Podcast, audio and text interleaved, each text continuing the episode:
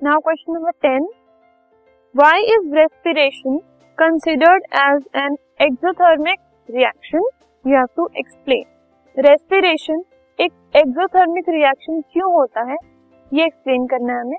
तो why is it an exothermic reaction exothermic मतलब जिसमें हीट इवॉल्व होती है. इट इज़ गिवन आउट तो रेस्पिरेशन की अगर हम बात कर रहे हैं तो उसमें क्या होता है? Breaking down of glucose to produce energy ठीक है?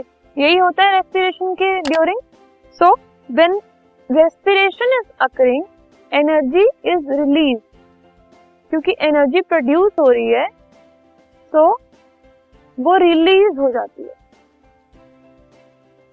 जब एनर्जी रिलीज़ हो रही है इसका इसका मतलब है कि हीट इज़ बीइंग प्रोड्यूस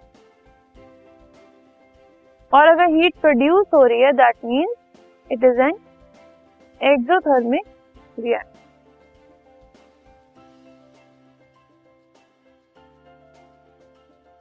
ठीक है? इसका रिएक्शन देखते हैं हम केमिकल इक्वेशन देखते हैं. सो so, इसमें C six H twelve O six जो कि ग्लूकोज है जो हमें फ़ूड से मिलता है वो ऑक्सीजन के साथ कंबाइन होके ब्रेक डाउन हो जाता है किसमें कार्बन डाइऑक्साइड में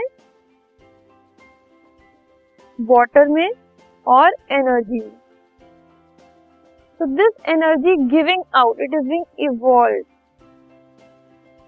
तो इसलिए हम उसको कह रहे हैं कि एक एक्सोथर्मिक रिएक्शन अगर ये अब्सॉर्ब हो रही होती तो एंडोथर्मिक होता बट क्योंकि it is being evolve it is being given out तो ये एक exothermic reaction